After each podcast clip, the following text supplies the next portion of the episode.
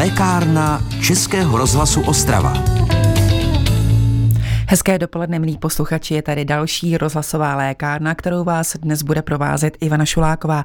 Dnes v ní budu s mým hostem mluvit o ženách v období menopauzy, respektive o ginekologické péči v tomto období života ženy. Mnohé ji totiž podceňují a ke svému ginekologovi prakticky vůbec nechodí.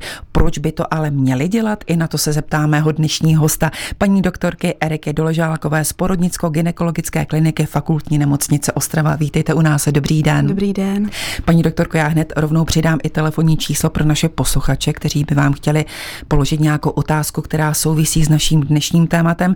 Takže telefonovat můžete, milé dámy, předpokládám, že hlavně dámy, na číslo 59 611 22 66. Paní doktorko, řekněme si nejprve v úvodu, co se vlastně s ženou děje při nástupu klimakteria. Tak ono, klimakterium je vlastně období, kdy dochází k fyziologickému poklesu funkce vaječníků, poklesu vlastně estrogenu a ostatních pohlavních hormonů. Je to období, které je nejčastěji mezi 45. a 60. rokem nastává a vlastně tady v tom období uh, dochází k některým změnám organismu, uh, které můžou být například uh, uh, metabolicko-organický syndrom, uh, může docházet vlastně k osteoporóze, k rozvoji aterosklerózy a to všechno je vlastně spojeno s nedostatkem estrogenu. Tady v tom období můžeme ještě některé pojmy Eh, říct. Eh, je to eh, v, v rámci klimakteria se do, dočteme o pojmu třeba premenopauzální období, menopauza, postmenopauzální období. To jsou vlastně období. tři stádia, tři fáze. Mhm. Nenazvala bych to úplně stádia, jsou to spíše takové, jako kdyby uh, pojmenovaná období, protože samotné menopauza není jako kdyby nějaké, nějaké časové období, je to čistě označení posledního menstruačního krvácení. Uh, ta premenopauza je období 12 měsíců před tím posledním menstruačním krvácením, kde už se můžou vyskytovat takové ty známky toho akutního klimakterického syndromu. A ta postmenopauza, to je období 12 měsíců po posledním menstruačním krvácením. Řekněte mi, paní doktorko, čím to je, že k úplnému útlmu funkce vaječníku může u některé ženy třeba dojít už mezi 40 a 50. Předpokládám, že i na to narážíte ve vaší praxi a u některých žen třeba až těsně před 60. No, většinou jsou za to zodpovědné geny. Je na, za to zodpovědná ovariální rezerva. Jo, ale jsou i některé, um, některé signály, které nám můžou říct, v jakém věku dochází u ženy k menopauze. Je to například, pokud žena měla první měsíčky časně, ještě třeba před desátým rokem, tak většinou u ní dojde k později nástupu menopauzy nebo později nástupu klimakteria. A pokud žena rodila více dětí, taky u vícečetných rodiček dochází k nástupu klimakteria později. A nebo pokud měla delší menstruační cyklus, taky třeba o, naopak kuřačky mývají časnější nástup mens, hmm. klimakteria. Brzký nástup klimakteria může mít z laického pohledu ženy své výhody, ale má i nevýhody. Jaké jsou ty nejzávažnější nevýhody? Eh, je to, jak už jsem vzpomněla, s nedostatkem estrogenu nastupuje právě ten metabolický syndrom. Jo, nastupuje vlastně um, proces aterosklerózy, se kterou je spojena ischemická choroba srdeční, infarkt myokardu, taky cévní mozkové příhody u žen s časnější, jako kdyby s časnější menopauzou bývají. A pak eh, vznik osteoporózy, protože v eh, postmenopauze dochází k rapidnému, rapidnímu um, ústupu novotvorby kosti. Ten, ten proces tvorby kosti je dynamický, on pořád dochází k novotvorbě rezorpci kosti, ale v té, menopau- nebo v té postmenopauze dochází k té rezorpci mnohem Eh, jako kdyby více. Jo, ženy některé ztrácí během roku až 2% kostní hmoty. Některé eh, takzvaně označené fast losers ztrácí až 6% kostní hmoty za, za rok. Péče o pacientky po menopauze, to je dnešní téma lékárny Českého rozhlasu Ostrava, kterou právě posloucháte a poslouchat můžete i po následující písničce. Český rozhlas Ostrava, rádio vašeho kraje. Posloucháte lékárnu Českého rozhlasu Ostrava. Každá žena potřebuje pravidelnou ginekologickou péči a to i ta, která je v období menopauzy. Právě ženy v tomto věku ale pravidelnou ginekologickou péči často podceňují. Zcela na ní často i rezignují, protože ji považují za nepotřebnou. Že ale potřebná je, už nám potvrdila naše dnešní paní doktorka, která je naším hostem, paní doktorka Erika Doležálková z porodnicko-gynekologické kliniky fakultní nemocnice v Ostravě, které můžete se svou otázkou zatelefonovat i vy, milé posluchačky, a to na číslo 59 611 2266 a telefonní linka už je teď využitá, takže koho vítám ve vysílání. Dobrý den. Dobrý den, tady Ludmila Habižov. Já jsem se chtěla zeptat paní doktorky, já už mám letos 84 roky a už nechodím na kontroly prsou. Ah. Jestli je to možné ještě Jestli máte chodit na kontroly, na ginekologické kontroly, ano, rozumíme vaší otázce. No, já bych vám doporučovala určitě pravidelné kontroly navštěvovat. Ona, to vyšetření, eh, pravidelné vyšetření a mamografický screening nemá horní věkové omezení. Opravdu každá žena co dva roky by měla mít mamografické vyšetření a samo vyšetření prsou je taky velice důležité. To by se mělo provádět určitě alespoň jednou měsíčně. Takže děkujeme hmm. za zavolání, paní Ludmilo. Děkuji, děkuji, paní My také děkujeme. Naschledanou, naslyšenou. Naschledanou, hezký den. Paní doktorko, my jsme tady říkali, že vlastně menopauza má pro ženu určité výhody, ale i nevýhody, třeba v podobě nástupu osteopatie, osteoporózy, ischemické choroby srdeční. To znamená, že ten, ta informace o tom, že jsem v menopauze jako žena, by se měla určitě dostat i k mému praktickému lékaři. Je to tak? Určitě, protože vlastně v postmenopauze dochází i k změně uh, lipidového metabolismu a vlastně převyšuje uh, ta, uh, takový ten, když to řeknu laicky, špatný cholesterol nad tím dobrým cholesterolem a tím pádem se nám rozvíjí ateroskleróza. Takže ano, měl by to vědět i praktický lékař. Zeptám se teď velmi laicky. Dá se menopauza nějak oddálit, protože sama usuzuji, že ty benefity, když ještě v nejsem v menopauze, jsou lepší, než, eh, než v ní být? No, uh víceméně úplně oddálit se nedá. To, to určitě ne. Dá se mm, vlastně životním stylem, který vedeme trošičku jako kdyby zmírnit ty příznaky toho klimakterického syndromu.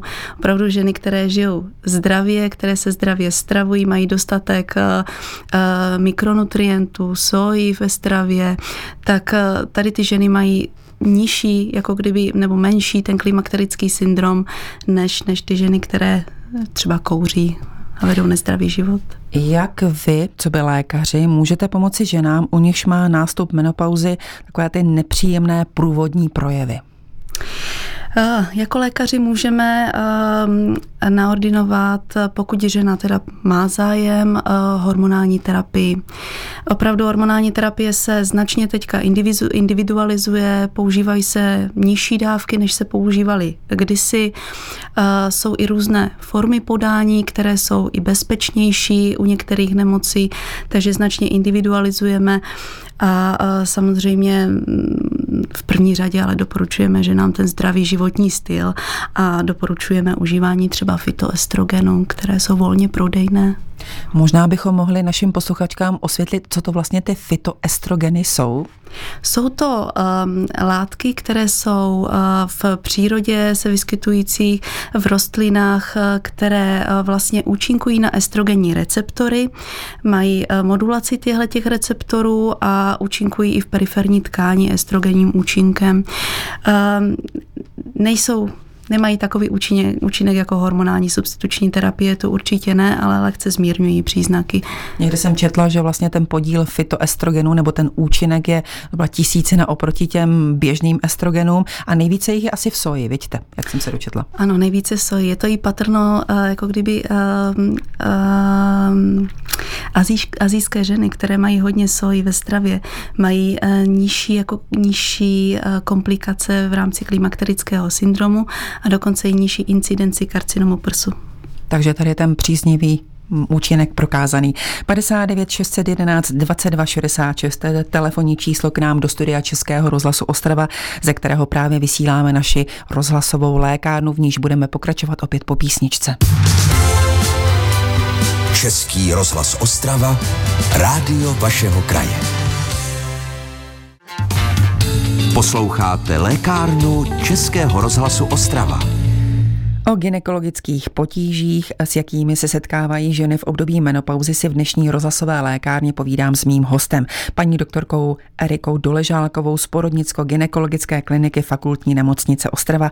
A odpoví i na vaše posluchačské otázky, pokud k nám zatelefonujete na číslo 59 611 2266. Paní doktorko, vy jste říkala, že ženám v menopauze může pomoci hormonální substituční terapie, ale je určitá skupina žen, která ji užívat nemůže, že? Ano, ano, takové teda. ženy jsou. Jsou to ženy, které mají hormon dependentní nádor, jsou to většinou po uh, nádoru prsu.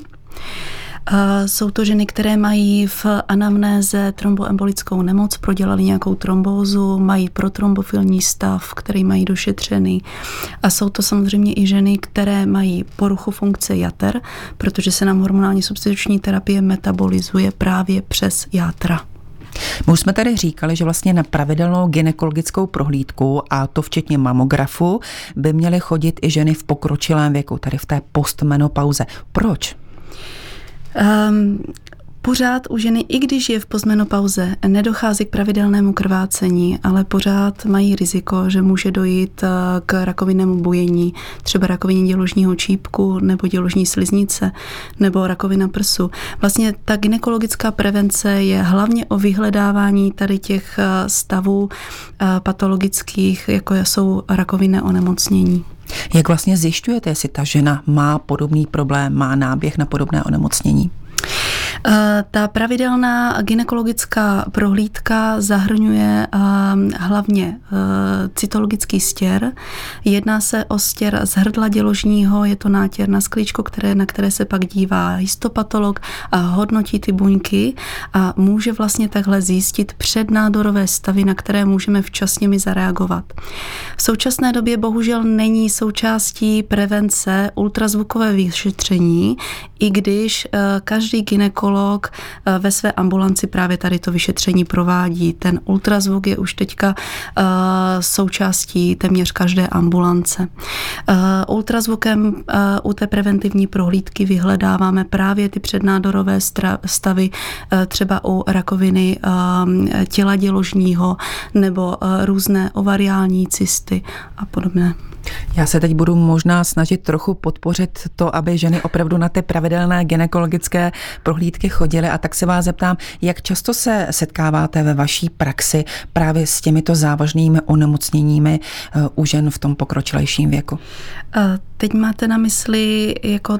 Různá nádorová onemocnění. Třeba nádorová onemocnění. Mm-hmm. Takové ty přednádorové stavy, co se týče uh, rakoviny děložního čípku. Uh, ono statistika udává, že na jednu klasickou ambulanci připadne asi uh, tři uh, nálezy rakoviny děložního čípku za rok. Tak Těch přednádorových mhm. stavů je kolem deseti, ale je to dost, když to spočtete na celou republiku. Takže milé dáme pozor, je třeba chodit na preventivní prohlídky pravidelně i v pokročilejším věku. A máme tady další posluchačský dotaz. Dobrý den, kdo pak se k nám dovolal?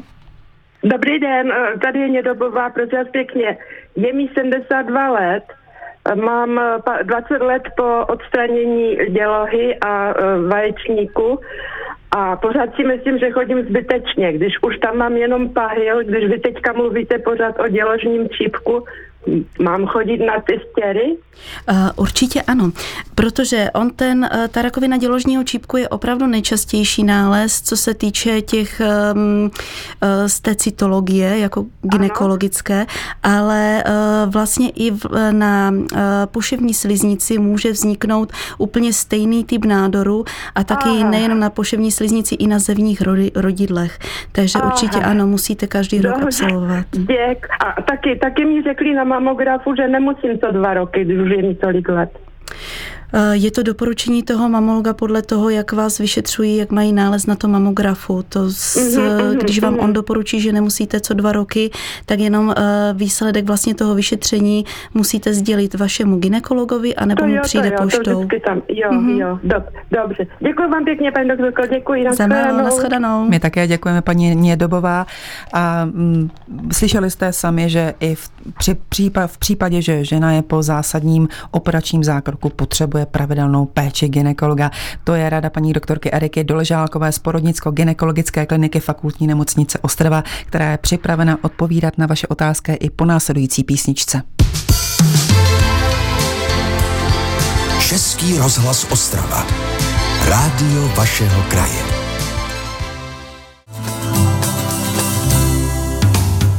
Posloucháte lékárnu Českého rozhlasu Ostrava. Poslední část naší dnešní rozhlasové lékárny máme v této chvíli před sebou, stejně jako poslední otázky, na které dnes odpovídá můj host, paní doktorka Erika Doležálková z Porodnicko-ginekologické kliniky fakultní nemocnice v Ostravě.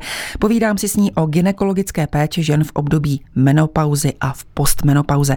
Paní doktorko, my jsme tady zmínili řadu závažných onemocnění, kvůli kterým je třeba chodit pravidelně eh, na, ke ginekologovi na pravidelnou kontrolu, ale teď si uvědomu, že jsme vůbec nezmínili, jak často by vlastně žena měla chodit na takové prohlídky. Jednou ročně. Je to jako klasická ginekologická prevence jednou ročně. Ono naštěstí v České republice eh, tady ten screening eh, celkem funguje, ale pojišťovny obesílají ty pacientky, pokud jednou ročně nepřijdou. Je pravda, že v té postmenopauze přibližně 40% žen nám jednou ročně nechodí, to vidím i ve své ambulanci. Dokonce existují velmi chytré aplikace, kde máte všechno dohromady, které vás i upozorní na to, že vás čeká nějaká preventivní prohlídka nejenom i u ginekologa, i u jiných odborných eh, lékařů. My jsme tady zmínili řadu závažných onemocnění, kvůli kterým je třeba chodit na ty pravidelné prohlídky, ale ženy v menopauze a v postmenopauze se setkávají s dalšími ginekologickými problémy. Jakými?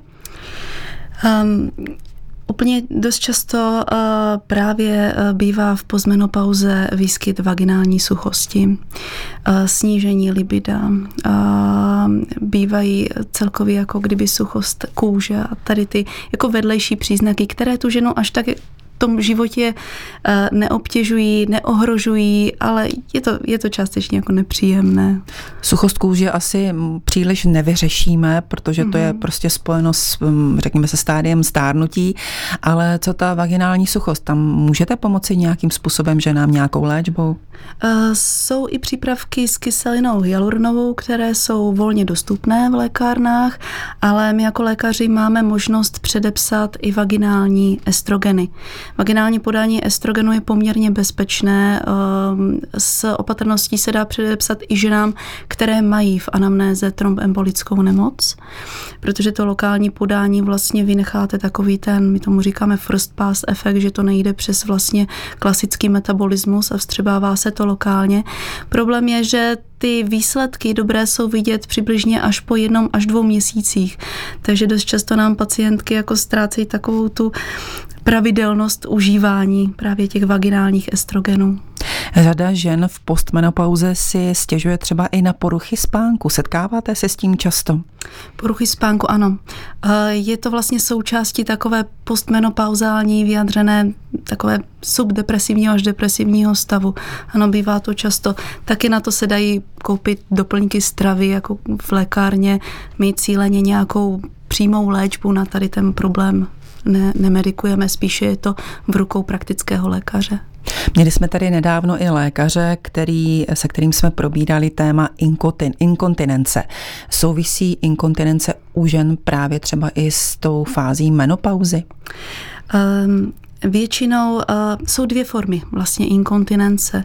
Je uh, takzvaná stresová inkontinence a pak je hyperaktivní močový měchyř a pak jsou ještě takové různé smíšené formy. Um, ta stresová inkontinence na to víceméně má žena zaděláno už jako vaginálním porodem. Dost často některé mají predispozici na to, nemusí to být po vaginálním porodu a právě v postmenopauze, když dochází, dochází k atrofii sval, svalstva pánevního dna, tak právě tady ta stresová inkontinence se může takzvaně demaskovat. Může se zhoršit, pokud už ta žena ji má, anebo může nově vzniknout. Dívám se na čas, pomalinku nám vypršel, takže možná na závěr takové, řekněme, optimistické doporučení, jak zůstat zdravá ehm, po té gynekologické i osobnostní stránce. Co byste že nám doporučila? Doporučila bych určitě zdravý životní styl a to není jenom fráze, opravdu pravidelně cvičit aspoň třikrát týdně, 30 minut eh, rychlé chůze, je to prevence i osteoporózy, eh, doplňovat ve stravě vápník, vitamin D, nekouřit a nepít alkoholické nápoje, prostě zdravý životní styl. Standardní doporučení každého lékaře, kterého tady přivítáme v naší lékárně. Paní doktorko, děkuji vám. Ta dnešní lékárna končí, příští tur bude opět za týden a řeč v ní bude o dětské obezitě. V této chvíli děkuji za rady i za návštěvu ve studiu mému dnešnímu hostu, kterým byla paní doktorka Erika Doležálková z Porodnicko-gynekologické kliniky fakultní nemocnice v Ostravě. Paní doktorko, nikdy příště opět nashledanou. Děkuji za pozvání, nashledanou. Český rozhlas Ostrava, rádio vašeho kraje. Český, český, český. Alex a host. Dnes od 13 hodin v našem vysílání. Přijďte se za námi podívat na výstaviště Flora Olomouc. Už tento pátek den s regionálními stanicemi Českého rozhlasu v rámci veletrhu Flora Olomouc Květy a světy 2022. Během celodenního programu vystoupí Jakub Smolík, Pavel Vítek, Petra Černocká, Milan Drobný, David Dale, Pavel Novák mladší, Jana Chládková a Marcel Zmožek. Navíc se můžete těšit na speciál, který budeme vysílat živě přímo z místa. Od 13 hodin slavné dvojice s herci Josefem Dvořákem a Janou Paulovou.